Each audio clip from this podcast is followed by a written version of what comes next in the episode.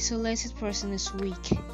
By slowly isolating your victims, you make them much more vulnerable to your influence. The isolation might be psychological. By feeling their vision through pleasurable attention you pay them, you crowd everything else in their mind out. They think and see only you.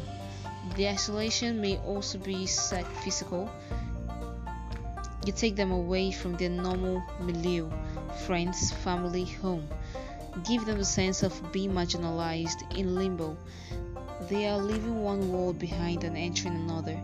Once isolated like this, they have no outside support, and in their confusion, they are easily led, astray. Lure the seduced into your lair where nothing is familiar.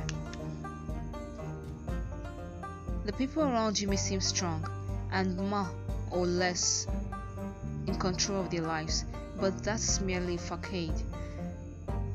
Underneath, people are much more brittle than the let on. What lets them seem strong is the series of nests and safety nets they envelop themselves in.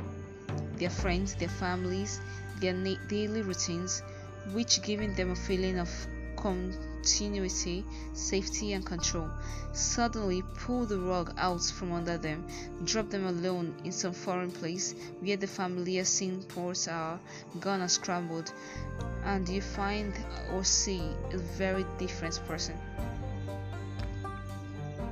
The Pied Piper, a jolly good fellow in his red and yellow cloak.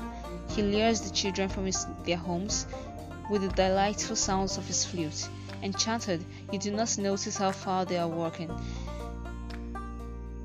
how they are leaving their families behind.